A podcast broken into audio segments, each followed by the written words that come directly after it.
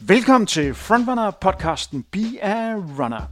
Det her er et 5 km begynderprogram, forklædt som en podcast serie.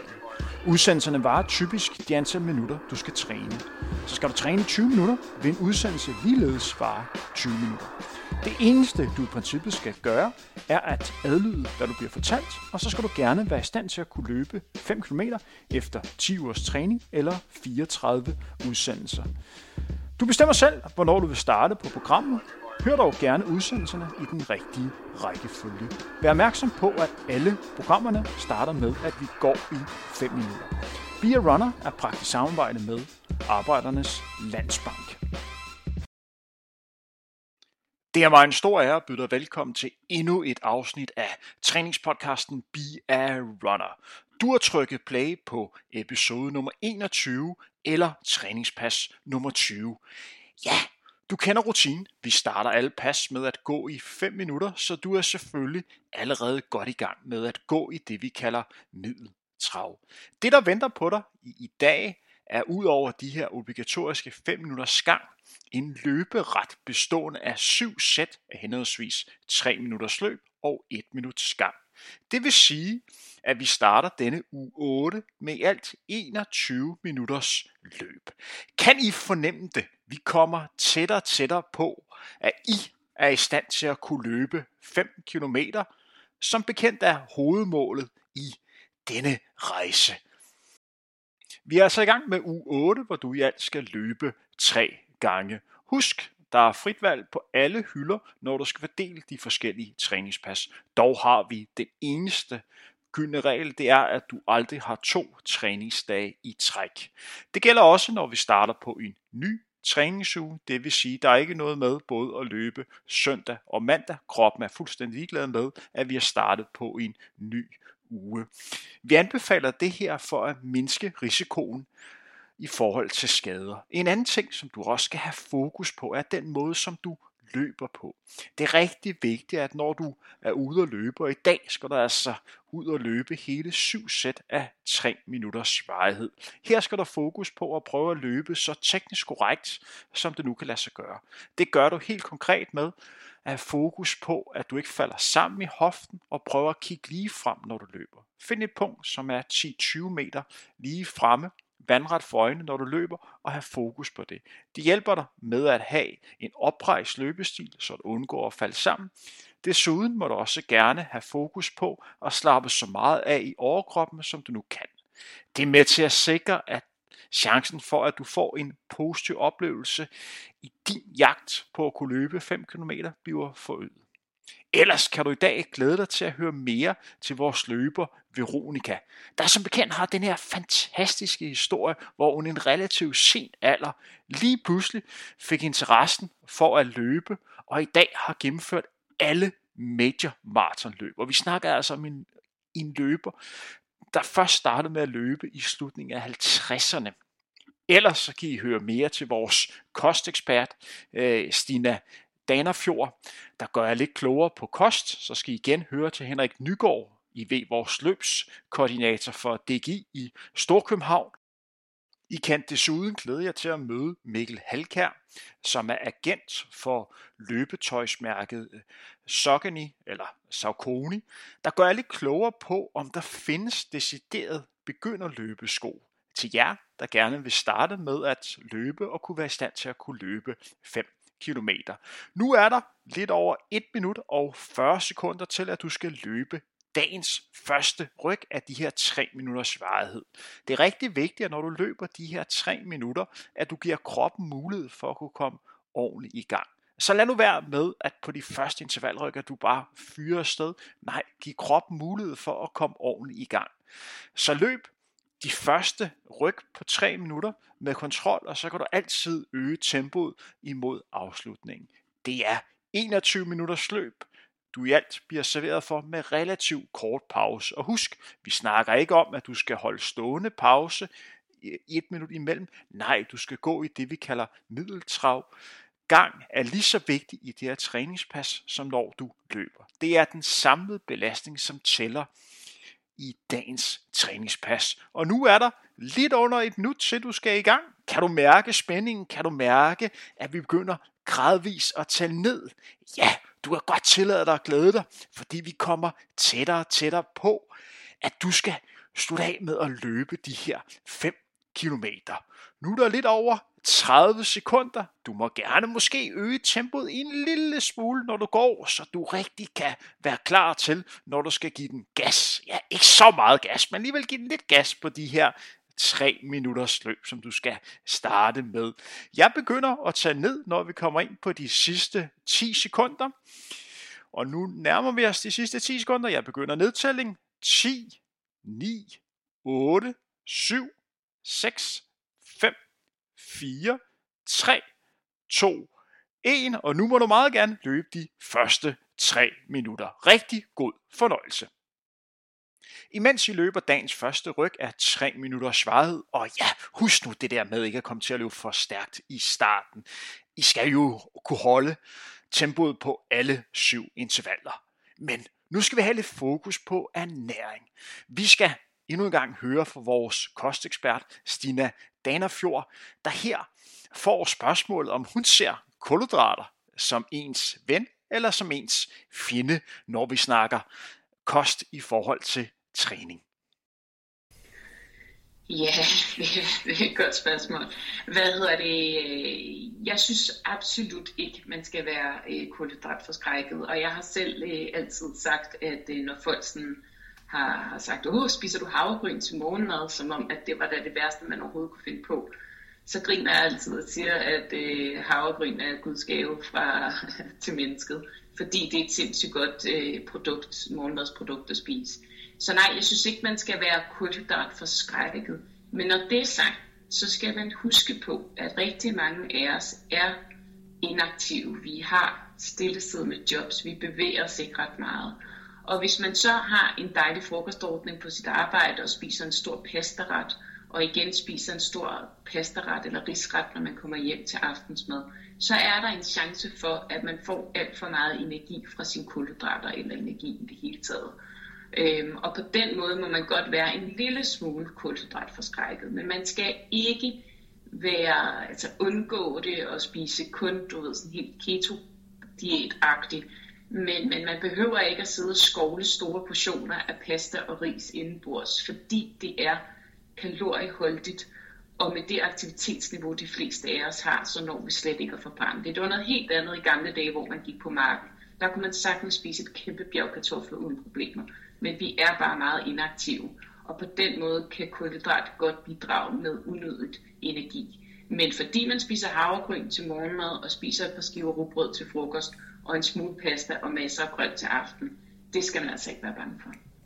Hvad sker der, hvis man får for lidt kulhydrat? Hvordan vil man kunne mærke det? Ja, men altså, hvis man, hvis man helt skærer kulhydrat ud, altså kulhydrat er for eksempel hjernens primære brændstof, så vi bliver nødt til at få at have tilført kulhydrater hver evig eneste dag, og det er jo også det, vores muskler bruger. Muskler kan så også godt finde ud af at bruge fedt, det kan hjernen ikke, der skal den have kulhydrat. Øh, hvad hedder det? Så så kan vi jo igen føle os lidt energiforladte og få sådan lidt rystende fornemmelse, men så skal man virkelig, altså virkelig ikke spise noget kulhydrat. Fordi man for eksempel primært spiser frugt og grønt, og så har en lille smule gryn og fuldkorn ved siden af, det kan man sagtens klare sig på.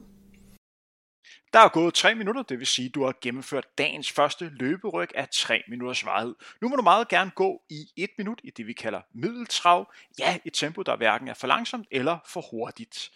I snakken med Stina Danafjord nævnte jo, at en af måderne, man sådan kan, kan mærke, om man mangler kulhydrater eller ej, er, at blodsukkeret er lavt. Her kan I høre Stina sætte lidt flere ord på det.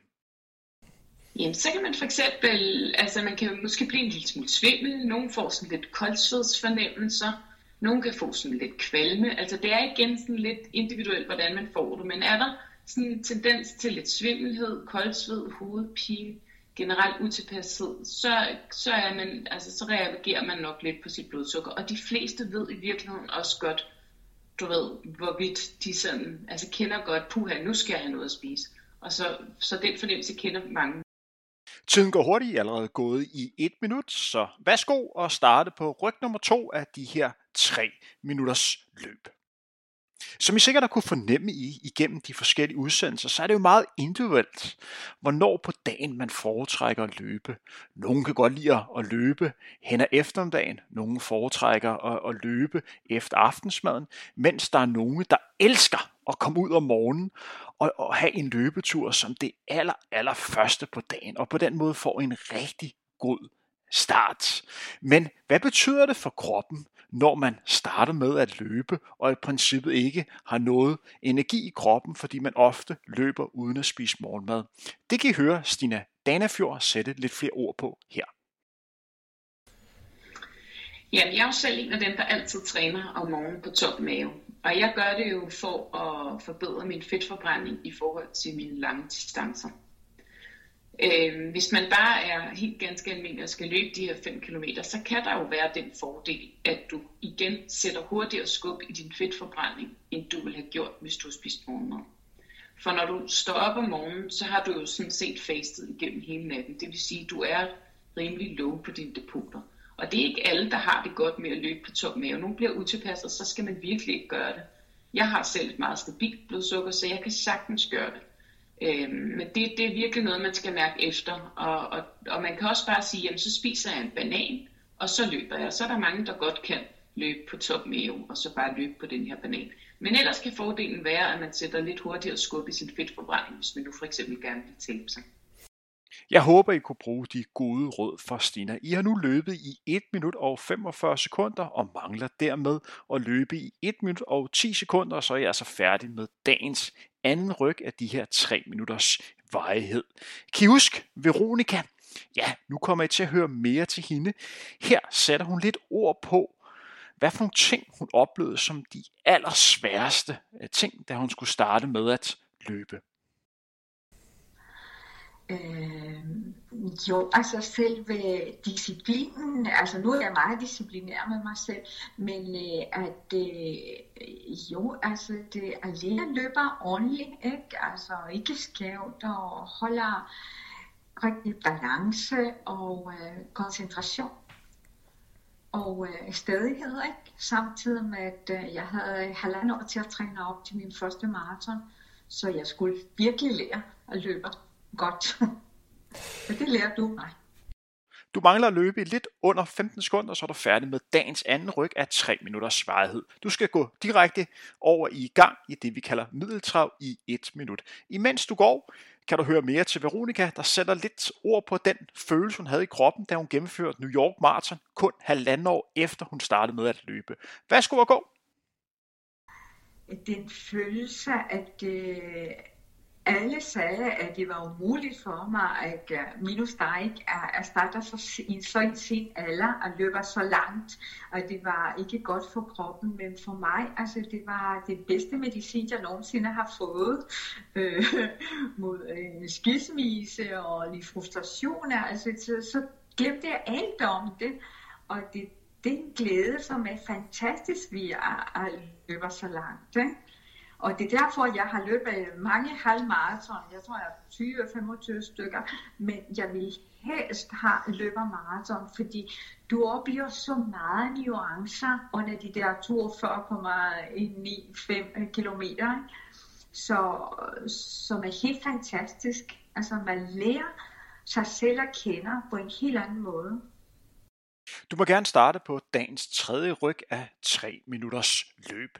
Imens du løber, og pas nu på, at du ikke kommer til at løbe for stærkt. Ja, passer stadigvæk langt endnu. Du har nu løbet i lidt over 6 minutter, men du skal som sagt løbe i alt 21 minutter. Så det er vigtigt stadigvæk at være i kontrol, stadigvæk pas på, at det ikke kommer til at løbe for stærkt.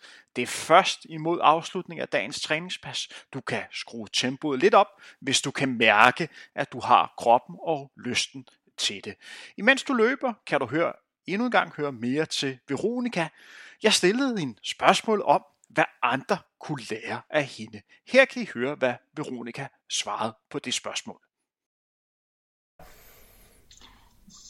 Jo, altså, at øh, at sige til sig selv, hvis du har lyst til at gennemføre noget, så det kan godt øh, lade sig gøre. Men det kræver selvdisciplin, stedighed og glæde for det, du starter. øh, man skal være åben og tage imod alle de udfordringer, du kan øh, og så blive bedre. Og det, jeg starter helt alene. Jeg fik bare lyst til det, og tænkte, hvad kan jeg gøre for at redde mig selv i det her svære situation?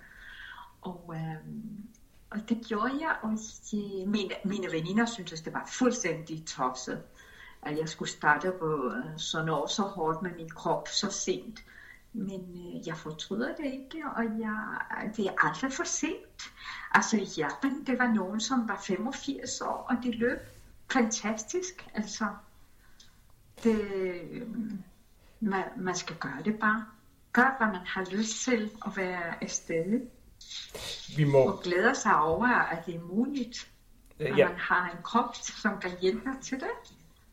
Jeg bliver næsten også nødt til at spørge ind til, du har vel ikke rigtig haft nogen, i hvert fald som jeg er bekendt, nogle skader, som er kommet direkte af løb? Er det ikke? Nej, altså... aldrig, aldrig. Det var det skade, jeg fik for et år siden, det var fordi det, min, min egen løbetræner, øh, altså jeg træner om aftenen, og så var det for glat, og det overså jeg det. Så øh, beskadede så den ene meniske, den ene knæ, men altså blev opereret efter en måned, og jeg har det godt med det. Rigtig godt løbet. Du har nu løbet i lidt over 2 minutter og 35 sekunder. Du mangler med andre ord lidt over 20 sekunder, så er du færdig med endnu et ryg. Vær nu opmærksom på at løbe teknisk korrekt. I ved det der med at undgå at falde sammen i hoften. Kig lige frem, så du får en mere naturlig og mere økonomisk løbestil. Og nu er vi inde på de sidste 5 sekunder. Jeg begynder gradvist at tage ned. 5, 4, 3, 2, 1. Nu må du gerne fortsætte med at gå i 1 minut i det vi kalder middeltrav. Imens du går, kan du her høre vores kostekspert Stina sætte et ord på, om hun synes, vi danskere generelt spiser sundt nok. Nej, det synes jeg desværre ikke, vi gør. Øh, der er rigtig mange gode elementer i vores kost, som er sindssygt fornuftige. Men der er også rigtig mange dårlige vaner, som desværre gør, at vi overordnet set desværre ikke spiser så sundt, som vi måske selv går og tror. Og det synes jeg faktisk også, statistikken taler sit tydelige sprog, når man kigger på, hvor mange overvægtige vi har i, øh, i Danmark. Vi er faktisk 53 procent overvægtige nu, og kun 47 procent normalvægtige. Så hvis man kigger på det tal, så vil svaret altså desværre være nej. Vi har et alt for højt øh, indtag af sukker og mættet fedt. Øh, så så ikke, ikke helt så sundt, som vi sikkert gerne vil have. Tiden er kommet til, at du skal starte på det fjerde ryg af 3 minutters varighed. Imens du løber, og passer på, stadigvæk er du ikke kommet til at løbe for hurtigt, kan du endnu en gang høre vores kostekspert, Stina Danafjord, sætte lidt ord på, hvordan man spiser mest optimalt. Her kommer hun ind på, hvordan man ved at ændre en lille smule i kosten, kan opleve, at man får relativt mere energi. Jamen, jeg har faktisk et meget godt eksempel på øh, sådan noget, du ved, cola og kaffe, som rigtig mange drikker øh, dagligt. Og rigtig mange vælger at drikke Pepsi Max eller Cola Light, fordi at så mener de ikke, at de får alt det her sukker, og at det ikke påvirker dem på samme måde, som hvis de for eksempel drak rød cola. Øh, og det samme også med kaffe, der er rigtig mange, der drikker ufattelig meget kaffe. Og der ser jeg bare, at når folk stopper med det, så får de pludselig meget mere energi. Og det pussy er jo, at folk netop drikker cola og kaffe for at få mere energi. Men det har faktisk den modsatte effekt. Så hvis man begynder at ændre bare en lille smule i sin kost, så vil man faktisk opleve et øget energiniveau, der så gør, at det vil være lettere at overkomme de 5 km, og også bare være lettere at tage sig sammen til at komme ud på de 5 km. Du har nu løbet i 1 minut og 20 sekunder i det her fjerde ryg. Jeg skulle naturligvis også spørge Stina om hendes råd i forhold til, hvornår man senest kunne tillade sig at spise, når man skulle ud og træne. Ja, men altså igen, øh, det er jo selvfølgelig super individuelt, øh, hvordan og hvorledes øh, man føler maden ligger i maven efter et måltid. Men jeg vil sige, et hovedmåltid er det altid en god idé at vente et par timer, før at man går ud og løber, efter man har indtaget det. Er det bare et lille mellemmåltid, så kan man i princippet, hvis det for eksempel bare er et stykke frugt, så kan man jo godt tage ud og løbe umiddelbart efter. Men ellers så siger man også sådan som hovedregel en lille times tid, halv time til en hel time efter et mellemmåltid. I kommer til at få endnu flere gode råd fra Stina senere i dagens træningspas. I mangler nu at løbe i lidt under 50 sekunder, og så har I gennemført endnu 3 minutters løb. En person, som I skal møde igen, er Henrik Nygaard, I ved vores løbskoordinator for DGI Storkøbenhavn. Et emne, som rigtig mange nybegyndere har svært øh, med at forholde sig til, det er, har man ondt, eller er man øm? Her kan I høre, hvordan Henrik Nygaard forholder sig til det emne. Både og, altså det, det, det, er noget, der er noget, det, er nok, det er nok noget mere noget, det vi snakker om på vores øh, løbetræning, altså omkring det her med øh, ja, øm versus skadet og for meget kan man sige, overbelastning. Og det er nok egentlig bare der, at vi plejer at henvise til at sige, men der er du ikke ekspert i klubben, der henviser vi til nogle fagfolk. Så, øh, så der kan man sige, derfra, der ligger net til videre, ligesom jeg egentlig også opfordrer til klubberne til at sige, jamen hvis, hvis det er den problematik, der vil vi hellere henvise, der vil vi hellere bede klubben om at henvise til, til, øh, til en fagfolk, altså en fysioterapeut, en, øh, en, en eller anden fagfolk inden for det område. Der er nu gået tre minutter, og nu må jeg gerne fortsætte med at gå i et minut i det, vi kalder middeltrav. Imens i går kan I her høre Henrik Nygaard sætte et ord på, hvordan han oplever runners high.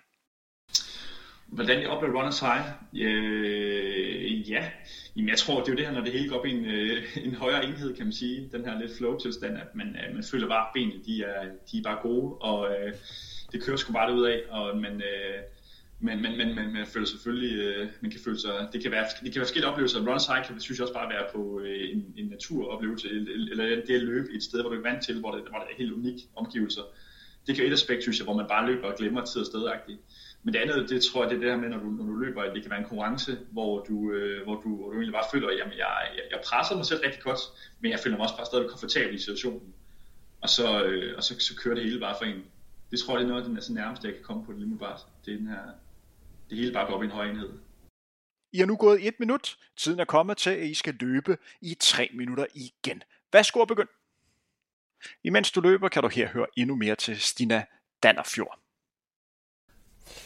Hvis vi tager et konkret eksempel på, på en kvinde på omkring de, de 40 år, der har et BMI på mellem 23 til 24, har et stillesiddende arbejde, hun er garanteret at blive sendt hjem, ligesom alle andre på grund af corona, og sidder på sit hjemmekontor, har prøvet at være aktiv, men har ikke kunne få succes med at bibeholde kontinuiteten.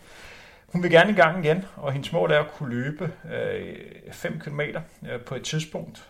Hun kombinerer øh, det med gang og løb her i starten, og hun vil gerne være aktiv tre gange om ugen. Øh, hvad skal hun spise? Kan du komme med et forslag til, hvordan en fordeling kan se ud for hende, sådan i generelle termer? Og hun skal bare vægt vedligeholde. Hun, hun skal, bare, be, hun, øh, hun skal bare holde vægten, som hun har nu her. Jamen, altså sådan næringsstofsmæssigt, der vil jeg jo sige, at hun skal ligge, ligesom anbefalingerne er, på de der, måske de lidt lavere vil jeg lægge det, sådan 50-55 procent af hendes diæt skulle bestå af kulhydrat, og omkring 20 procent fra protein og 25% fra fedt. Og så vil jeg fordele det sådan, så hun havde tre hovedmåltider og et til to mellemmåltider. Og er der, nogle, øh, er der nogle ting, som du vil anbefale, der vil være godt at tage udgangspunkt i, eller er det bare fri fantasi? Nej, det er jo igen, altså klart øh, spise varieret, spise rigtig meget grønt og rigtig mange fibre. Øh, Jamen, det, det, og ikke, hun skulle ikke sådan tænke, at hun skulle have ekstra energi ved at for eksempel spise øh, energibar eller tørrede frugter eller sådan noget op til sit løb for at have energi nok, fordi det ville der være i den kost, hvis hun holdt sig til en fordeling, som, som jeg nævnte tidligere, og hvis hun igen sørgede for at ligge stabil på sine måltider. Og det er jo, nu når du selv siger corona, det er jo tit det, der går galt, når vi er derhjemme. Det er, at det hele flyder lidt, så så man spiser måske stødt igennem hele dagen. Og der vil jeg nok prøve lidt mere øh, fast at sige, at der er tre hovedmåltider, og så har jeg et eller to mellemmåltider. Og hvis man vælger kun at gå med et mellemmåltid, så vil det mest snedige være, at det lå mellem frokost og aftensmad, fordi det oftest er der, der er længst tid imellem. Øhm, og, og kører man med to mellemmåltider, så vil det jo typisk være formiddag, og så der om eftermiddagen er med to, så det er mellemmåltid. Du mangler at løbe i lidt over 20 sekunder, så har du gennemført endnu en ryg af 3 minutters varighed. Efter det her ryg her, så skal du gå i 1 minut i det, vi kalder middeltrav, og så mangler du to løb af 3 minutter med 1 minuts gang efterfølgende, og så har du gennemført endnu et træningspas. Jeg tæller ned for 3, og så må du gerne gå i 1 minut. 3, 2, 1. Værsgo at gå i 1 minut i det, vi kalder middeltrav. Imens du går i et minut og gør dig klar til de sidste to løberyg af 3 minutters varighed, vær lige orienteret om, hvad du ellers skal glæde dig til i denne 8. træningsuge. Næste træningspas byder på endnu en mini-eksamen. Ja, du skal prøve at løbe i hele 20 minutter ud i en strækning. Ja, jeg gentager det igen. Hele 20 minutter. Ja, vi kommer tættere og tættere på målet om, at du skulle kunne løbe 5 km i en stræk. Derudover venter der en lille intervalserie. Det bliver ikke lige så hårdt som noget af det, som du har oplevet de sidste par uger, men du skal nok blive udfordret alligevel. Det er altså, hvad du kan glæde dig til i denne 8. træningsuge. Nu skal vi snart løbe igen. Jeg tager dig ned fra 5, 5, 4, 3, 2, 1. Værsgo og gå i gang. Imens du løber i 3 minutter, kan du her høre Mikkel Halkær fra løbemærket Saucony sætte lidt ord på, hvordan man som nybegynder finder de bedst mulige løbesko. Og findes der det hele taget nybegynder løbesko? Øh, jeg, vil, jeg vil nok hellere vende den lidt om og så sige, øh, man, man skal gøre sig sine egne erfaringer, øh, og selvfølgelig skal man lytte til sine øh, erfarne venner og bekendte, der løber, og, og høre på, hvad de har at sige i forhold til løbesko, og hvis de anbefaler nogle øh, bestemte modeller, så selvfølgelig lyt til, hvad de har at sige, men det vigtigste er helt klart, at man, øh, man gør sig sine egne erfaringer. Vi har ret... Øh, øh, forskellige fødder alle sammen. Nogen har en øh, bred forfod, nogen har en smal forfod, nogen har en høj vrist, nogen har en lav vrist. Øh, øh, udformningen af vores fødder er enormt forskellige, og det har jo selvfølgelig en enorm, enorm øh, stor indflydelse på, hvilke øh, modeller, hvilke sko, hvilke mærker, der sidder godt på ens fødder. Så, så det jeg vil starte med at sige, det er, at man skal fokusere ret meget på pasformen og prøve nogle forskellige modeller, selvfølgelig som, øh, som konimand vil jeg jo selvfølgelig sige, at man skal prøve nogle, øh, nogle Saucony-sko, prøve nogle af vores forskellige modeller, men øh, det er også fair nok at prøve at, at stikke fødderne i nogle af de øh, konkurrerende mærker, som man har lidt at, at sammenligne med. Og så i sidste ende, så handler det rigtig meget om, at øh, skoene skal, skal sidde godt på fødderne de første gange, øh, eller den første gang, man tager dem på. Jeg plejer egentlig at sige, at en løbesko skal ikke som sådan øh, løbes til. Hvis skoen ikke sidder godt første gang du tager den på, så skal du vælge en, øh, en anden model, fordi øh, der er mange, rigtig mange gode løbesko på markedet, så det handler om helt klart at, at vælge dem, der sidder godt første gang, man tager dem på. Og så er der ingen tvivl om, at når man har løbet i dem øh, 4, 5, 6, 7 gange, jamen så kommer de til at sidde endnu bedre, men de skal sidde godt første gang, man tager dem på. Og, øh, og være behagelige på. Og så er der også ret stor forskel i forhold til øh, præferencer, i forhold til hvilken fornemmelse man godt kan lide. Øh, og der bliver jo arbejdet med forskellige mellemsålsmaterialer, hvor nogle er lidt øh, fastere i det, og nogle er lidt blødere i det. Og det er jo også noget, som er meget individuelt, og derfor svært at, at tage imod øh, 100% anbefalinger fra venner og bekendte, når det kommer til løbesko. Så ude og at prøve noget øh, forskelligt, stikke fødderne i nogle forskellige modeller, nogle forskellige mærker. Øhm, ja, og, og, og man øh, gå ind et sted, hvor man også, øh, specielt hvis man er nybegynder, og man skal til at starte sin løbekarriere, gå ind i en, øh, i en butik, hvor man har mulighed for at prøve de forskellige modeller, som sidder godt på fødderne. Du har nu løbet i 3 minutter. Værsgo at gå i 1 minut i det, vi kalder middeltrav. Vi er meget tæt på at kunne række hænderne i vejret, og signalerer, at vi har gennemført endnu et træningspas. Du mangler 3 minutters løb og 1 minuts gang, og så har du overstået og gennemført første træningspas i denne 8. træningsuge. Vi er også kommet så langt hen i dagens pas, at kan du mærke, at du stadigvæk har overskud og stadigvæk har lyst, så er der mulighed for, at du lige kan skrue tempoet lidt på det sidste ryg af 3 minutters varighed. Vær dog opmærksom på, at de næste to træningspas er to træningspas, der er lagt op til, at du virkelig skal udfordres. Så det kan måske være den bedste løsning alligevel holde lidt igen, så du kommer frisk og motiveret ind til de næste pas. Nu tæller jeg ned fra 5, og så må du gerne starte og løbe igen. 5, 4, 3, 2, 1. Værsgo at komme i gang med det sidste ryg af 3 minutters varighed. Tidligere i dagens træningspas spurgte jeg som bekendt vores kostekspert Stina Danerfjord om, hvornår man skulle spise i forhold til, at man skulle ud og løbe.